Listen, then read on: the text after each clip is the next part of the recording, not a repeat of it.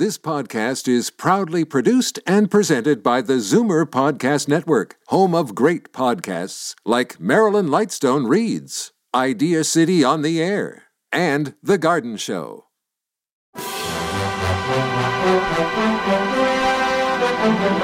It's Zoomer Radio's Theater of the Mind with Frank Proctor. Open your mind as we fill your head with amazing thrills, chills, and laughs.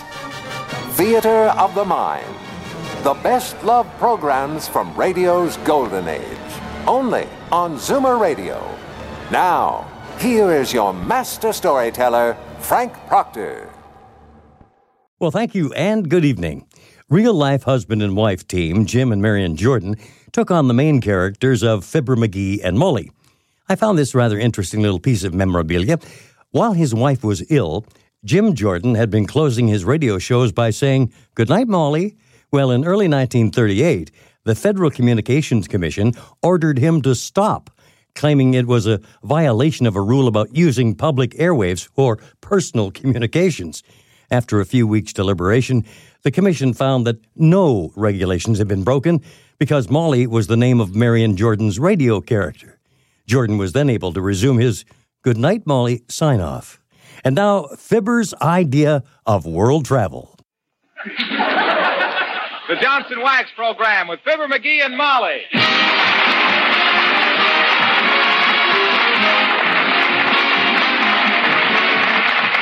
Makers of Johnson's Wax, Johnson's Carnu, and Johnson's Self-Polishing Glow Coat present Fibber McGee and Molly, written by Don Quinn, with music by the King's Men and Billy Mills Orchestra.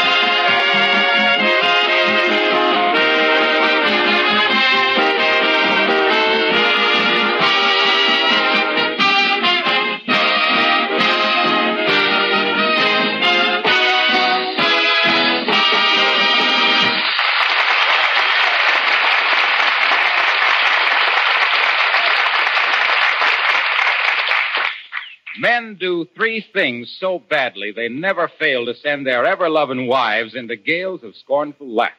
One, sew on buttons. Two, change the scenery on a baby. and three, pack a suitcase. Get a load of number three as we meet Fibber McGee and Molly.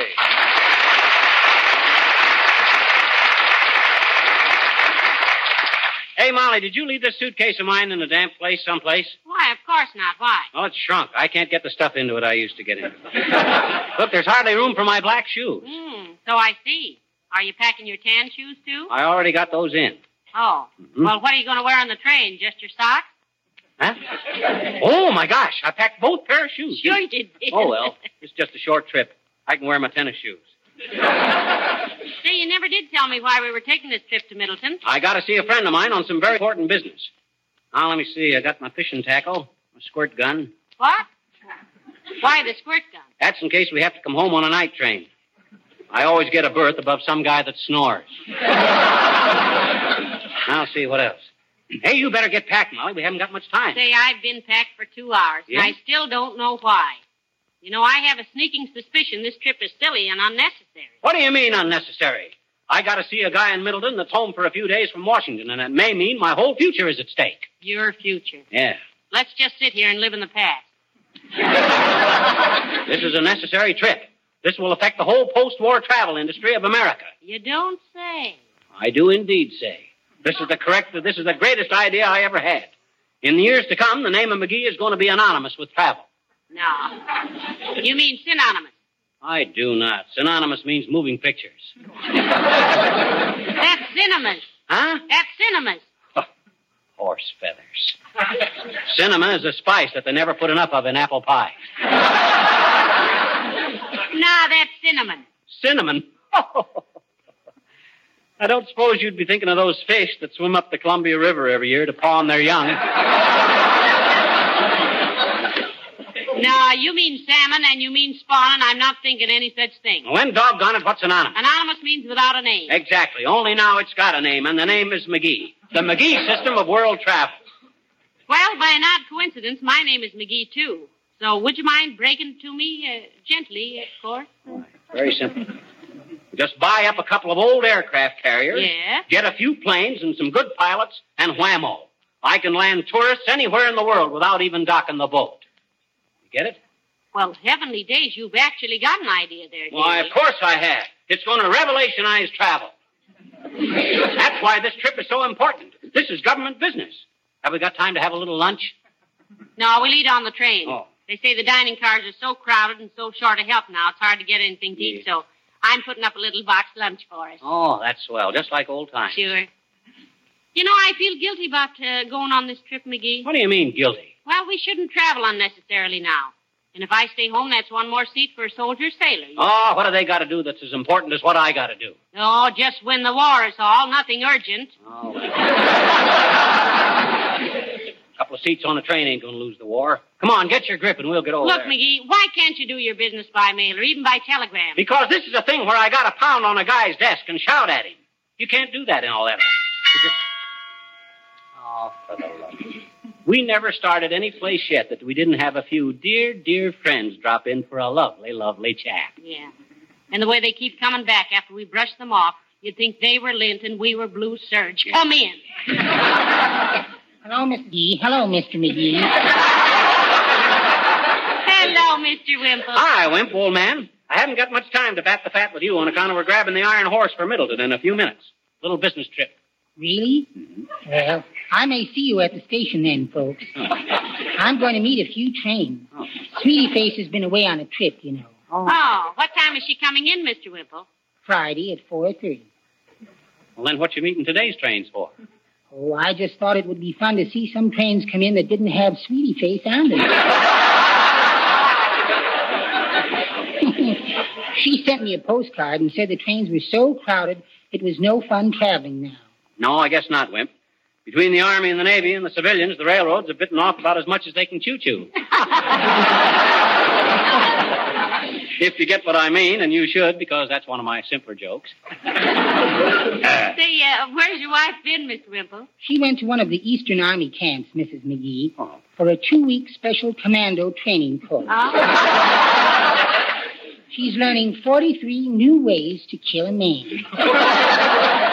New ways? Yes. She knew 57 before she left and wanted to make it an even hundred. She's been gone 10 days now. Heavenly days. Yes. 10 heavenly days. Personally, Wimp, I'd be a touch twitchy about living with a wife that could bump me off in a hundred different ways. Oh, I'm not afraid, Mr. McGee. I have a few little tricks of my own. Such as what, Mr. Wimple? Oh, such as hiding a little bottle of nitroglycerin Hiding it where? in her punching bag. well, I'll probably see you at the station. Goodbye now. So long.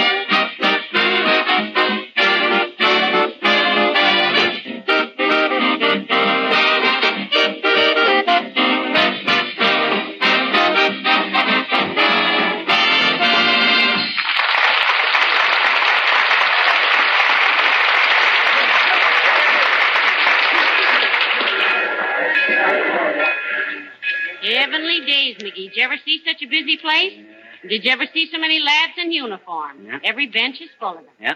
They're all looking very thoughtful, too. This must be the army of preoccupation. you get it, Molly? Thoughtful, preoccupation. It's a play on words. Ain't funny, McGee. Ain't, huh? I gave Bob Hope three jokes about she was so fat that and trade for it, too. By the way, did you make reservations for Middleton, dearie? They wouldn't make any reservations. Said everything was full up. Our only chance is for somebody to make a cancellation. Well, I told you we had no business traveling anywhere these days. Citizens ought to sit and let the troops have the trips. Yeah, but I tell you, this is important stuff. The McGee system of post-war travel is one of the greatest ideas. Well, anybody- hello there, kids. Going someplace? Hello, Mr. Oldtimer. yes, uh, McGee is going to see a man in Middleton about promoting an idea. Fellow from Washington, old timer. He's a big man down there. that so? I got a cousin down in Washington, Johnny. He's a bureaucrat. No, you mean bureaucrat. No, bureaucrat. Huh? He creates bureaus for people that got no place to put their furniture. Washington's pretty crowded now, kid. Well, if this idea of mine goes the way I think it will, we'll most likely move into the White House, old timer. Yeah, and if it goes the way your ideas usually go, we'll move into the doghouse. Anyway, if Washington is too crowded, I'll move my headquarters to New York. Getting kind of ahead of yourself, ain't you, Johnny? Huh? It's always been a big job for you to move your hindquarters. Is that so? Well, let me tell you, old man. Now, timer. take it easy, McGee. And you better be doing something about tickets or we won't go anyplace, which will be all right with me. Well, I won't keep you kids any longer. But if you'll take my advice, you'll get onto the streetcar and go home. Oh, yeah? Yes, sir. Look at all them boys in uniform. Bad enough for 'em to be fighting Japs and Germans without having to fight Americans for a seat in the train. Think it over, Johnny.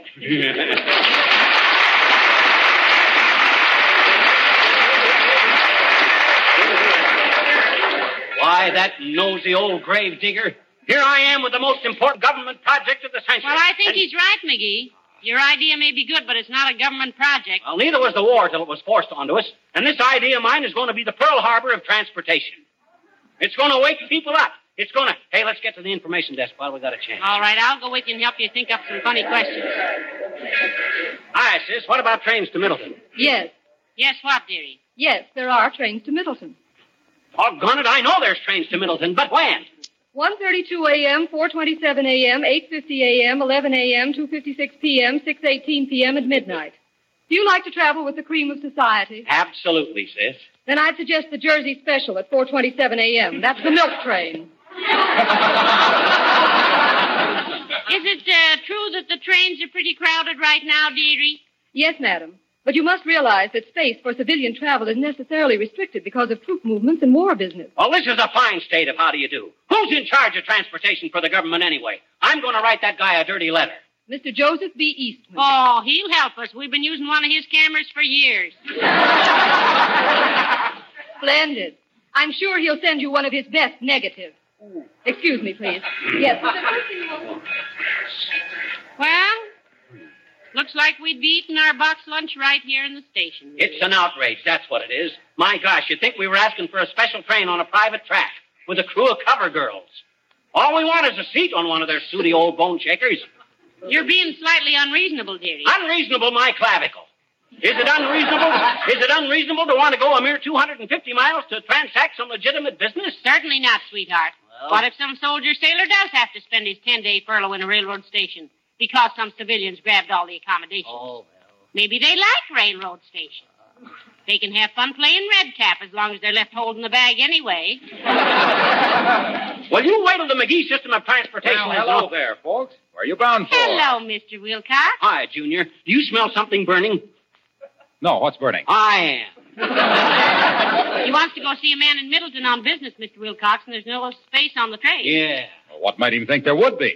You heard about the war, pal? Huh? You see, it all started when the Japs smacked us at Pearl Harbor. And then... Doggone it, of course I know about the war. Well, then you ought to know better than to try to travel on trains these days, pal. They've got all they can handle with soldiers and sailors and government employees and military supplies. I'm practically a government official myself, Wilcox. Or I will be as soon as they take a gander at my new, new transportation Yeah. system.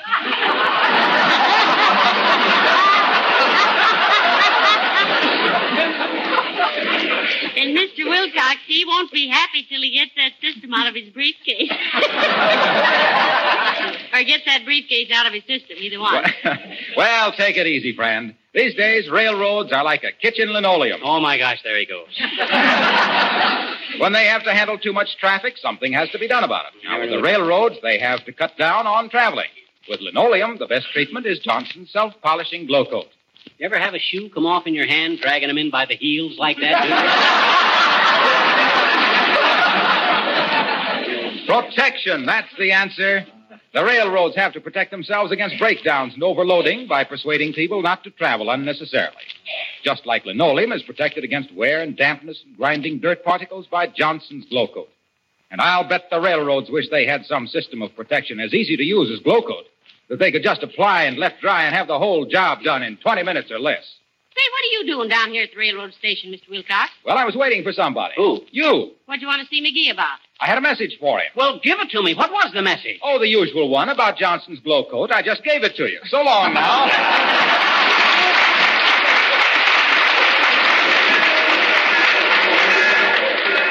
You know, he's getting so he follows you all over town just to tell you about Johnson's products theory. Yeah, I know, I know. He keeps hoping he'll floor me, and the minute he does, I'll be glow coated from scalp to scupper. I sometimes think he'd. Look, McGee, here's your chance to get to the ticket window. Oh, oh, come on, hurry, Mom, hurry. Hi, Bud. Thank you. Uh, Middleton, sir. Sorry, sold out. Uh, but look, Bud, this is a very important uh, government business. I'm. Oh, I'm- don't give me that government business business, brother. I've heard all the switches on that gag. Yeah, but if you have any cancellations on the train to Middleton. If I do, lady, you're number 739 in line for 'em. Why don't you go home and bake a cherry pie? Don't you talk that way to my wife, you big rubber stamp wrestler. You keep a civil tongue between your teeth while you still got teeth. I got a good notice Move to let- along, please. Next. Well, personally, McGee, I'm convinced. Well, I'm not. I got a legitimate reason for traveling. And by the cast iron cowcatcher of Casey Jones, I'm going to get to. Uh oh. McGee, here comes Mrs. Uppington. Oh, fine. That's all I needed. One look at that prune pushed old powder pigeon, and I'm as happy as a flea in a fox farm. If that superannuated old water spot Hush, tries to- hush.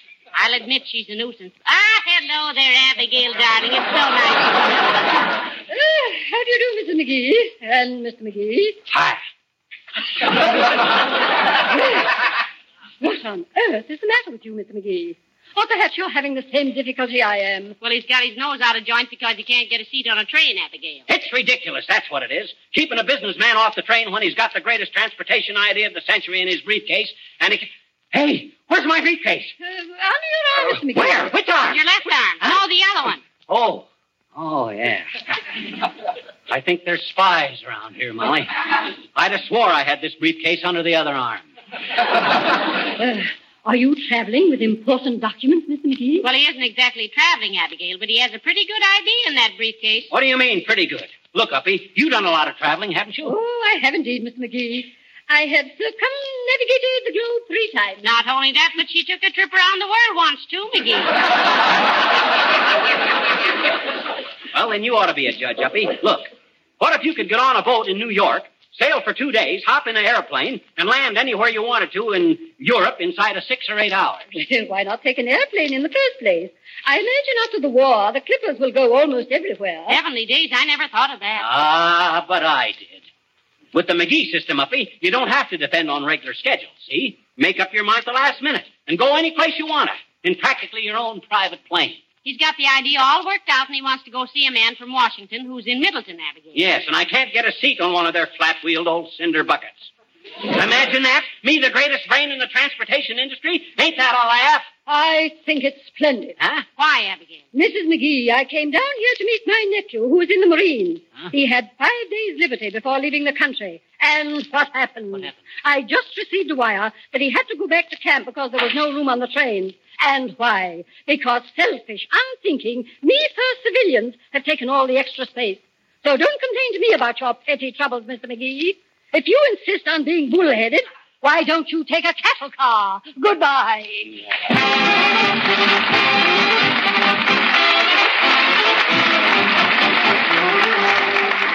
The King's Men sing In My Arms. His cousin had sent him a sweater, and his sister wrote a letter. but he wanted something much better. This boy who was sailing away, for his buddies were there with their sweethearts, all around him with their sweethearts. Now he never had any sweethearts, and over and over he'd say, In my arms, in my arms, ain't I never gonna get a girl in my arms, in my arms, in my arms, ain't I never gonna get a bundle of charms. Comes the dawn, I'll be gone. I just gotta have a honey holding me tight. You can't keep your knitting and your purling if I'm to go to Berlin. Give me a girl in my arms tonight. In my arms, in my arms. Ain't I never gonna get a girl in my arms? In my arms, my ain't never gonna get a bundle of charms? Comes the dawn, I'll be gone. All those presents you gave me were right. Oh, that sweater really ought to wear well, but I could use a warmer farewell. Give me a girl in my arms tonight. Comes the dawn, I'll be gone. And back home, everybody help all your might. If it's really your ambition to pass a little ammunition, Give me a girl in my arms tonight. Comes the dawn, I'll be gone. And there ain't a pretty little armful inside. I've got photographs to pin up, but if you want to keep my chin up, Give me a girl in my arms tonight. In my arms, in my arms. Ain't I never gonna get a girl in my arms? In my arms, in my arms. Gonna get a bundle of charms? Comes the dawn, I'll be gone. Now I've been around and seen every side. If I had a girl, I wouldn't trifle. But who can hug and kiss a rifle? Give me a girl in my arms, give me a girl in my arms, give me a girl in my arms tonight.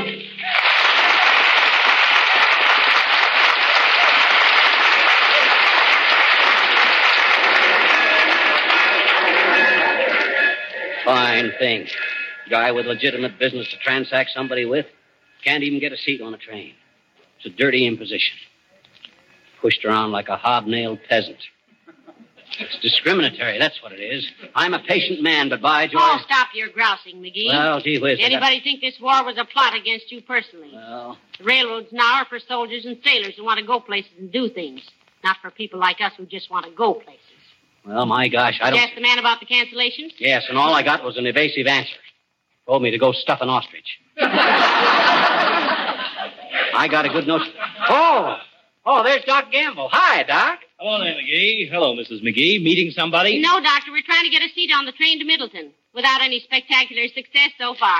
Is it a matter of life and death that you go to Middleton? Well, no, but gee. And why don't you stay home? But you see, Doctor. All I can see is a lot of home-hating hobos with more money than sense cluttering up the country's transportation system with their little penny ante projects and their fishing trips. Huh? A lot of short-sighted stoops with ants in their itineraries. Yeah, but look, Doc, I got a very important hunk of business to transact a guy with. It'll mean a great deal to this government after the war. It ain't right that I'm being kept off a train just because a lot of other people haven't got sense enough to stay home. Is it? Take off your shirt, McGee. There you go again. Take off your shirt. Take off. What for? Just for a gag. I want to stuff it in your mouth to keep you from talking about how important you are. Oh. Why, when I see self-inflated little big shots keeping servicemen from getting seats on trains, keeping them from seeing their families before they go someplace to save the country for people like you, it gives the Darwinian theory a beautiful new meaning. We've certainly descended from monkeys. Good day.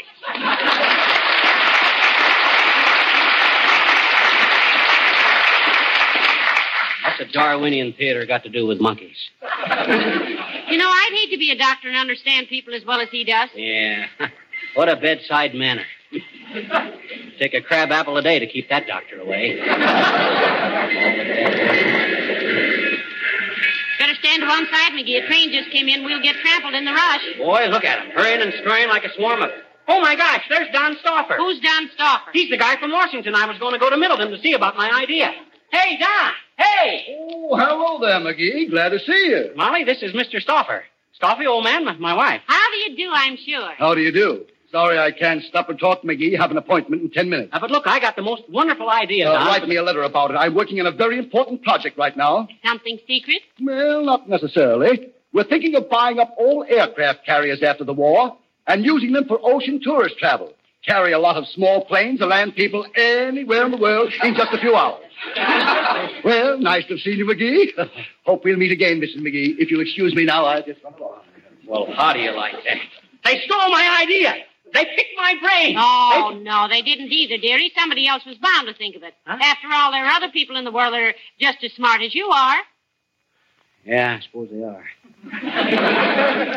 Gee whiz, I had a Say, swallow. McGee, I'm all worn out with all this stand around. Let's sit down on a bench and open up the lunch. Oh, right. It's so late that we'll have Oh, my gosh, Molly, the lunch. Look, Look where? that guy over there, he's eating our lunch right out of a shoebox. I'll fix him. But, McGee, you must... Hey, you, you big lunch snapper, what do you think you're doing? Näste fabrem have the book I stabbed the for the bumhofen hachen auf.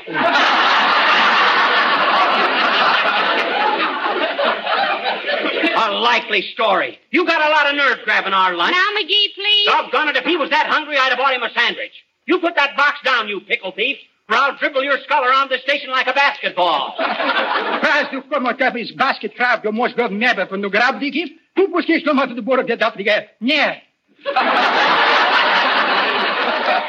McGee, leave him alone. He's a foreigner. He doesn't understand, and besides... I- Besides nothing, I'll teach him to sabotage our sandwiches. Drop that grub, bub, and I'll give you a lesson in the manly art of assault and battery. Come on now, sing Ik it. heb gewoon met je maar gewoon dat ik eens gaaf kon die voor je kraag daar. Kraag daar.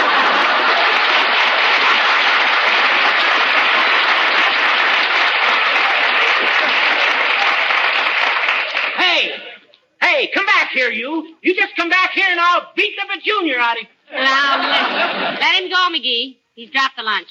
Here. He hardly touched it. Poor fellow was scared to death. Now sit down and calm yourself. Okay, let me take a sandwich. Help yourself. Hmm, this looks good. Garlic sausage on rye bread. I'll have one. What? Garlic sausage on rye bread. Yeah, want a bite? It's wonderful. Hmm, you sure put up a swell lunch, baby. I could eat sit here. and eat- McGee? Huh? This isn't our lunch. Huh? I just remembered I left ours in the taxi cab. You, you, you mean that guy wasn't? He he didn't. Uh, I shouldn't. You hadn't. Oh, sure.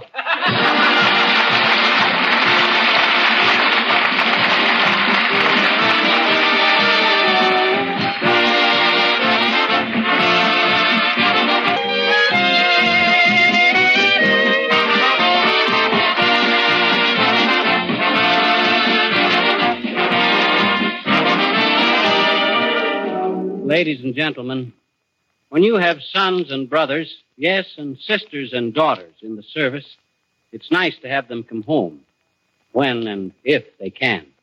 And it's heartening to know that the railroads of this country are doing a tremendous job of transporting essential military and civilian supplies.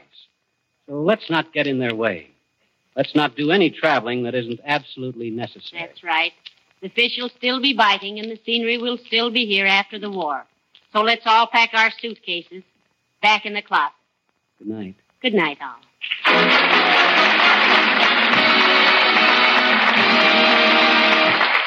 The characters of Wallace Wimple and the Old Timer heard on our program were played by Bill Thompson. This is Harlow Wilcox speaking for the makers of Johnson Wax Finishes for Home and Industry, inviting you all to join us again next Tuesday night. Good night. This program came to you from Hollywood. This is the National Broadcasting Company. Stay tuned for Gunsmoke next on Theater of the Mind. And now, William Conrad stars as Matt Dillon, U.S. Marshal.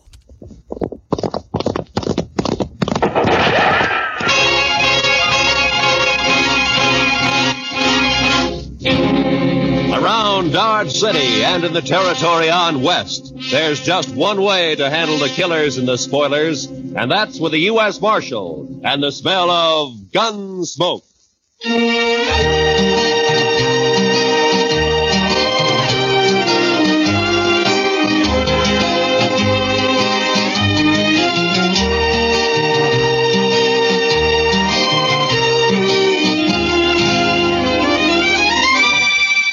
Gunsmoke, starring William Conrad. The story of the violence that moved west with young America. The story of a man who moved with it. Matt Dillon, United States Marshal.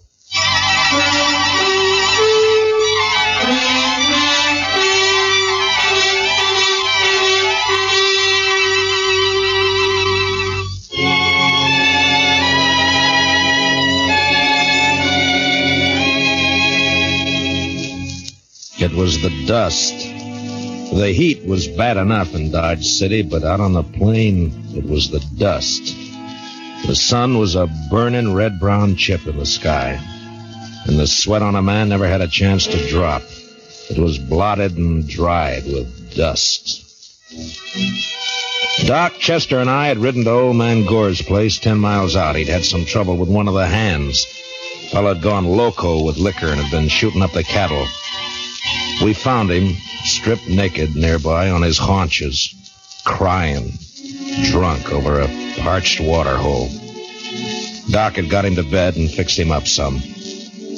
And now we were heading back for Dodge. Darn horse. Seems he's just bound to stomp all the dust in Kansas in my eyes. Maybe the marshal will buy you a camel, Chester. This keeps up, we'll all buy camels. I remember the time back in Waco when I was just Doc, a small. Chester, Boy. you see something ahead on the side of the trail there? Um, yeah, maybe. It looks like some poor calf strayed off and dropped.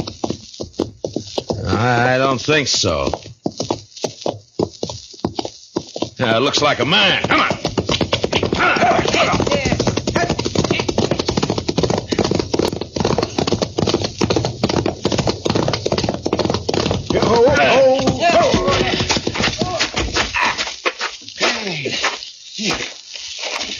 Chester, get the water bag. Yes, sir. Yeah, let me have a look, Marshal. Yeah. Uh, see.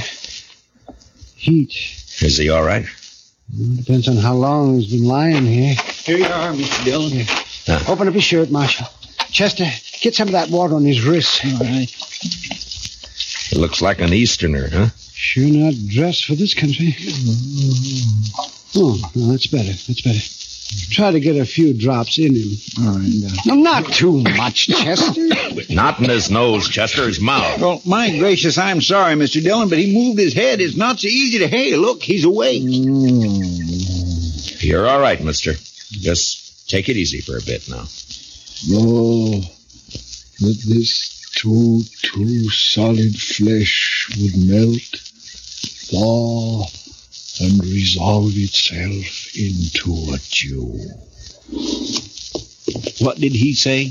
Oh, it's out of his head, Chester. For this relief, much thanks. Forget it. Chester, get around the other side and shade him from the sun. Yes. Mm, The sun. I begin to be a weary of the sun. I don't blame you. Uh, what happened? The wagon shed a wheel, I fear, along the high road. I know not where I am. Uh, you're about four miles out of Dodge City. Uh, Kansas. Kansas. Oh, I would give all my fame for a pot of ale and safety. We better get him to town quick. He's in a bad area. Still Uh, you think you can make it on a horse? We'll take you into. We'll take him into Dodge.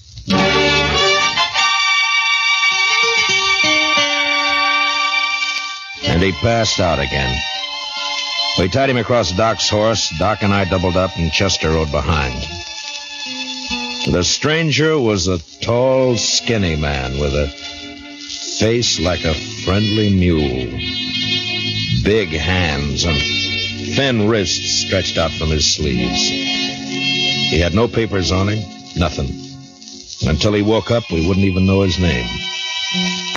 Doc settled him down in the back of his place, and he was still asleep when Chester and I rode out to where we figured he'd left his wagon. Wasn't hard to see when we found it. What color wagon would you call that, Mr. Dillon? Puce, Chester. Puce. I guess so. Seems to be some writing on the side there. Yeah. Oh, Irving Henry, thespian supreme, disciple of the immortal bard. Hmm. I should have known he was a religious man. Uh, he's an actor, Chester, the immortal bard. Shakespeare, William Shakespeare, wrote plays, poems. Ah. Ah, hi. Ah, but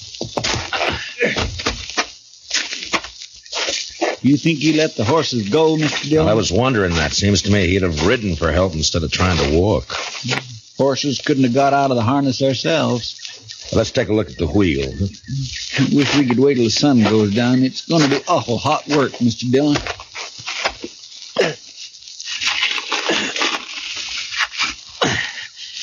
Yeah, it's not too bad. The pin fell out. Must be another in the box at the back. Take a look, will you, Chester? Yes, sir. I'll prop the wheel up here.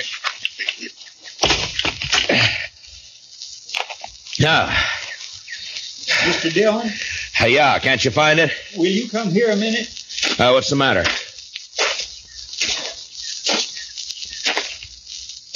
Take a look in there. It took a second or two to get used to the darkness inside the wagon. And then I saw the hand sticking out from behind the trunk. You didn't have to be the doc to know that it was a dead hand. The body was of a man about 40. He was dirty. And in a greasy, torn waistcoat, I found a pocketbook with his name Sam Matchett. And that was all. Below his left shoulder and his back was a patch of dried blood. And in the middle, a bullet hole. We got the wagon wheel on, hitched up our horses, and drove into Dodge.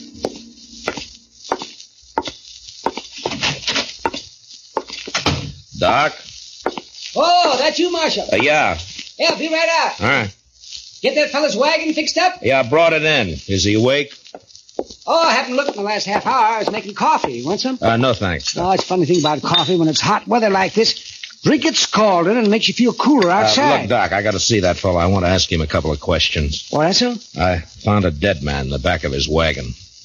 You don't say. You better take a look. Chester's bringing him in the side. Oh, sure, sure, sure. You want to go on back? Uh, yeah, thanks, Doc.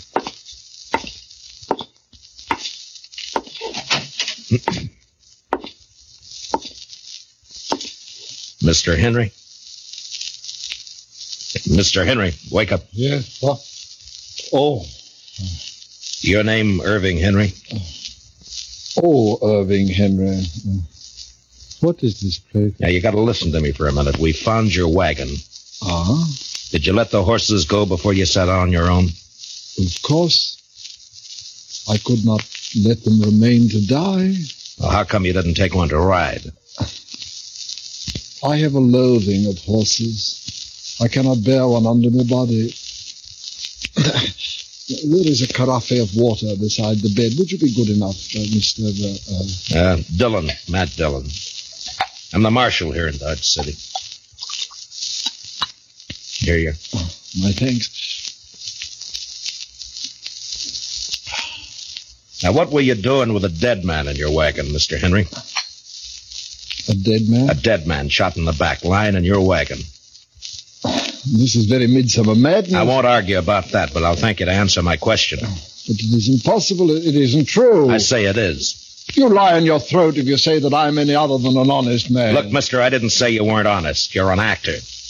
You got a fine way of saying things, but murder's murder. I don't care how you say it.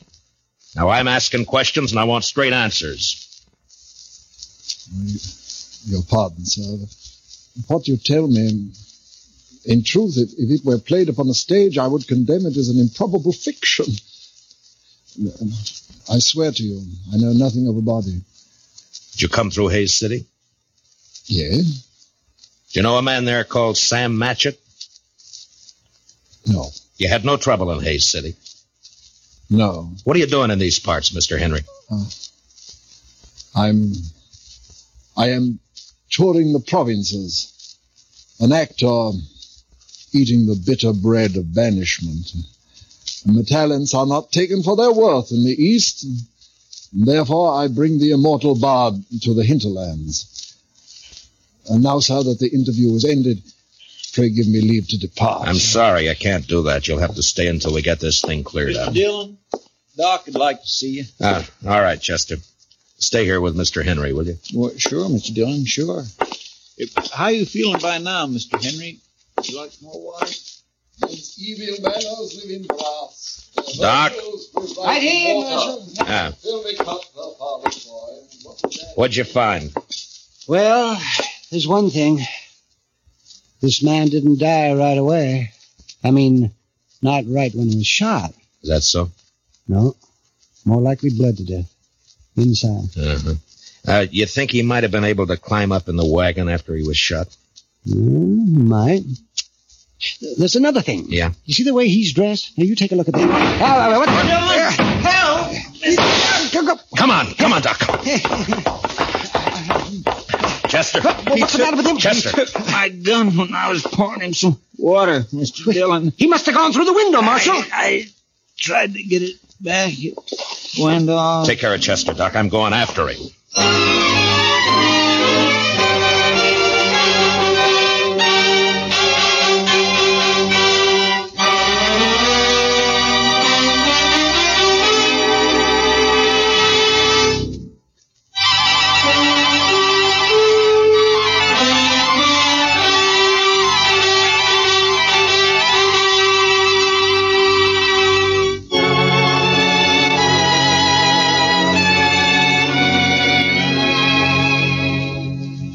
Went out of there, I didn't know how badly Chester was hurt. There was a lot of blood on his head and over his face. It was nearly dark outside, and the street was empty. It was supper time.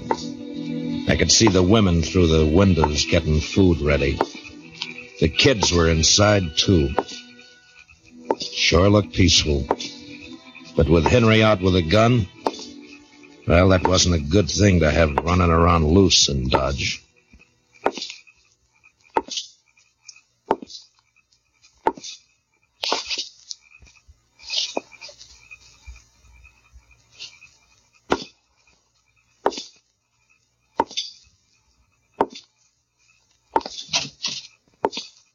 Evening, Mr. Dillon.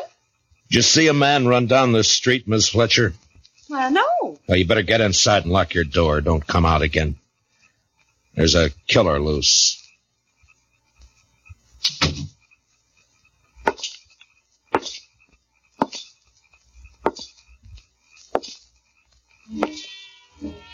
I walked the length of the street, listening, waiting. When I got to the end, there was nothing. He hadn't taken a horse, I'd have heard that. And in a way, I was sorry because if he'd tried to hide and dodge, there'd be no way to get out of shooting that wouldn't get women and kids hurt.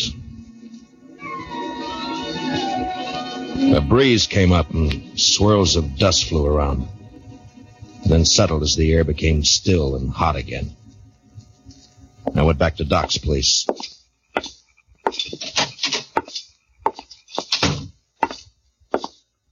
Oh, did you find him, Marshal? No. How's Chester? Oh, I'm fine, Mr. Dillon. Just creased my head, more mess than hurt. Oh, good, Chester. Uh, look, you want to go home or you want to work? I want to work. All right, go down to the office, get yourself another gun, and round up some men, many as you can. As long as Henry stays in town, we're in trouble. Now keep your eyes open. Meet me back here. Yes, Mr. Dillon. Take my gun with you, and if you see him, watch out. All right, now get going. Yes, sir. Now, Doc, I'm going to have to make you a deputy, too. Well, well, maybe instead of digging out bullets, I'll be putting some in. It's not funny, Doc. Now, come on. All right, we'll start here. I'll take this side, you take the other. Get the men to go through their houses and tell them to look for their horses. Tell them what's happening. But 10 o'clock that night, as far as we could tell, Henry hadn't left town. There were plenty of places for him to hide, though. We had 50 men out searching. Chester and I were working along back of the express office. There were a couple of houses there we hadn't covered. You wouldn't think a man like that'd be a killer, now would you, Mr. Dillon? I never saw a man yet couldn't be, Chester. Depends on your reasons for killing, I guess. Now let's take a look behind these boxes. huh?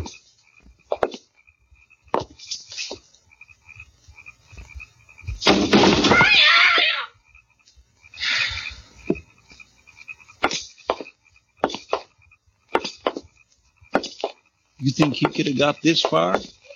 Yeah, he might. A lot of back streets to sneak around in the dark. That's Miss Cullen's place there, isn't it? Yes, sir. Looks like she's still awake. light burning back there? Yeah.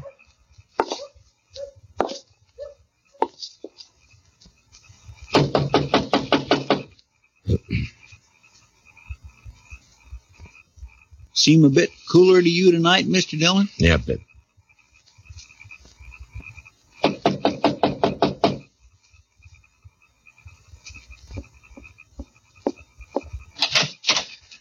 Evening, Miss Cullen. I'm sorry to get you up, but we're looking for a man, a stranger around. He's tall, thin.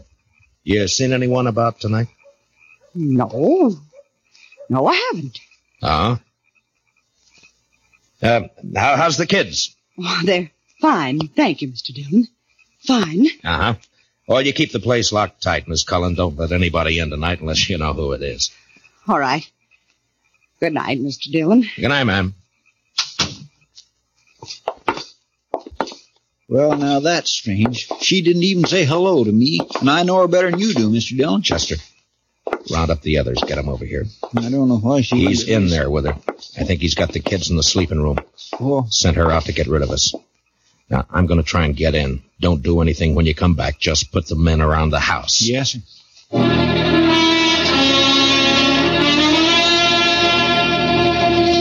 I'd seen Miss Cullen make a move with her head, and her eyes said the rest. When I told her to lock up, I shook my head, and I hoped she understood.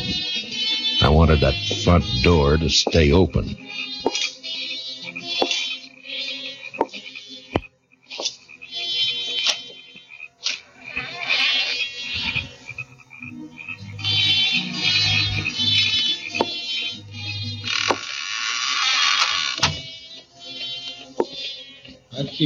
I'll keep my promise as soon as I can. He was in there, all right. I could hear him. Believe me, Mine honor is I wanted him alive, but I wasn't going to risk hurt to Miss Cullen or the kids getting him. Please. I did what you asked. Don't hurt the children, please. They will never know this night. And in the morning, when they're awake. What's that?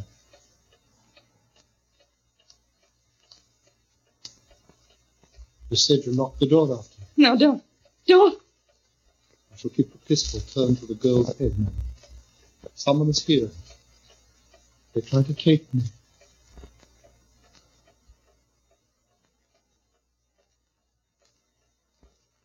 Who is it? Who?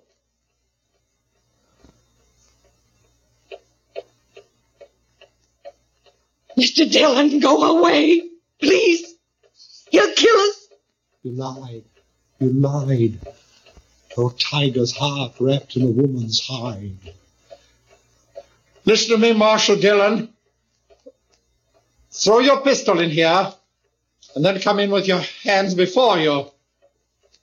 I have no stomach for child killing, but I will not hesitate to do so.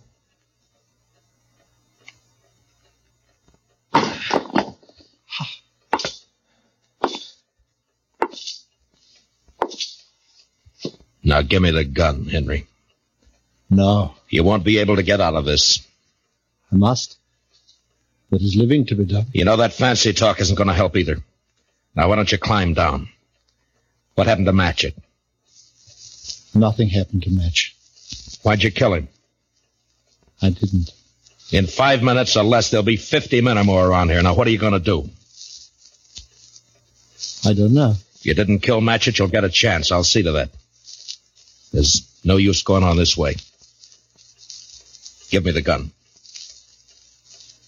I cannot. It is my prop of salvation. No gun is salvation to anybody. Put it down. You must tell the men to go away, Marshal Dillon. I'll have to take one of these children with me for my protection. No. Shed a tear for me, madam. I have the greater need. You do a lot of talking, mister. I'd like to see you turn the gun away from that kid's head. That'd take more than talk, wouldn't it, though? I have no skill with such a weapon. Why should I match with you? I want to live. You're going about it the wrong way. The smallest worm will turn being trod upon. Meaning? You gave me no choice when you brought me here. Would have been better to have left me lying in the dust. You don't understand. You don't know. Well, why don't you tell me? What good would it do? It depends. My life has been the theater. As a boy, I, I was a student of Shakespeare. You would look at me. Who would accept this face for Hamlet? This ill-shaped body for Romeo? His speech has become my speech, and the fools only look.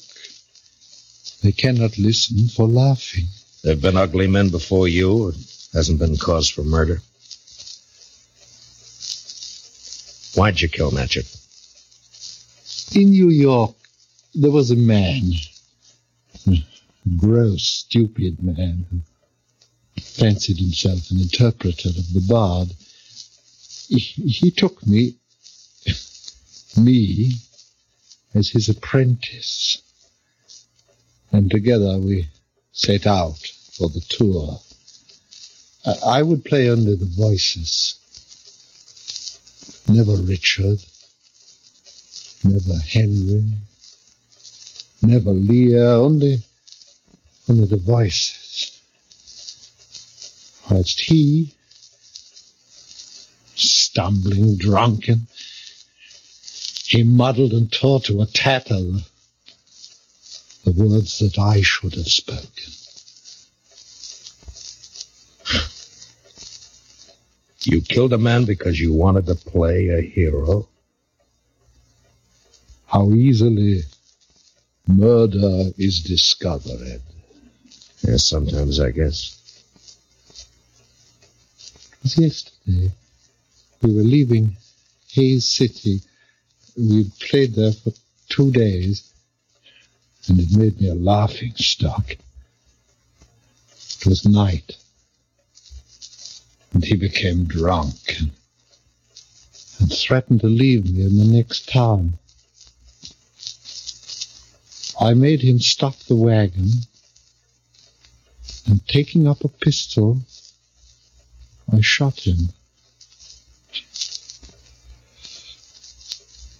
He did not die at first. And when I saw what I had done, I, I wanted him to live. And I put him into the wagon and, I drove on, hoping to find a doctor. Then, as, as the night passed, I saw that he had died. And I was afraid. The wagon broke down? Yes, I, I put my purse into his clothes and took his name for mine. How I've hated the name of Sam Matchett. But you wouldn't understand.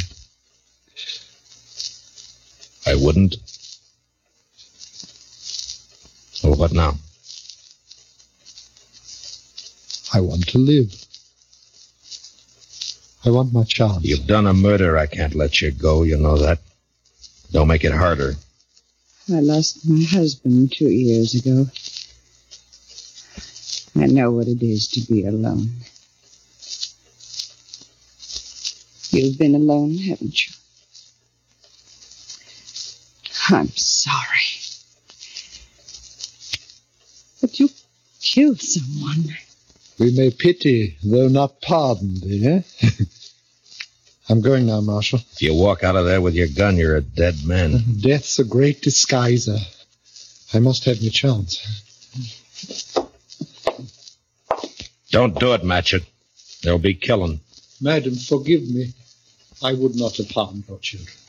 Matchett, put down your gun. Let me go my way. Please. There are a lot of men waiting for you out there, Matchett. You know what'll happen if you open the door.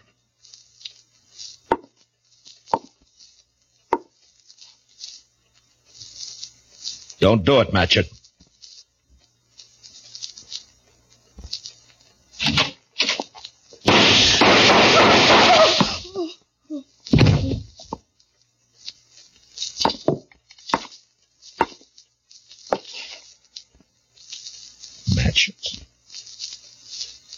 sleep,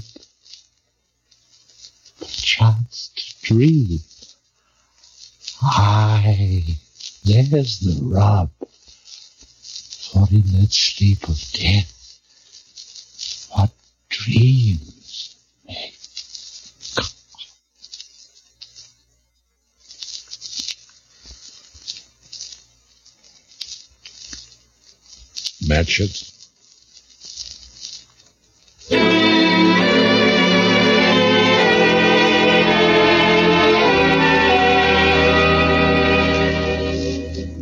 Knew he was going to die. The minute he opened that door, he knew it. And maybe he wanted to, because he fired first, a single shot. We buried him in back of the church, and I found some words in a book to put on his grave. He that dies pays all debts.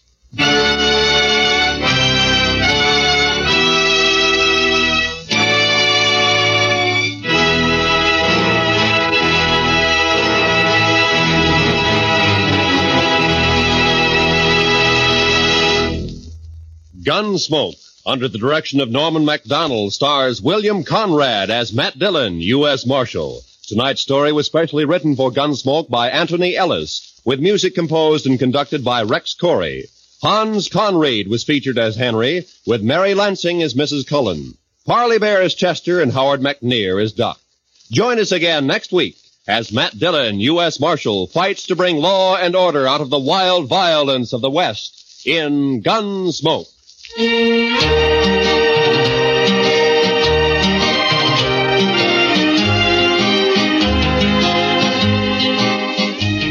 Rowan speaking. Remember, Gangbusters going to action Saturday nights on the CBS Radio Network. Thanks for listening tonight, and in fact, all this week. My thanks to Joel Schoenwell for technical support and executive producer Moses Neimer. I'm Frank Proctor. Have a happy new year. See you next year. This podcast is proudly produced and presented by the Zoomer Podcast Network, home of great podcasts like Marilyn Lightstone Reads, Idea City on the Air, and The Garden Show.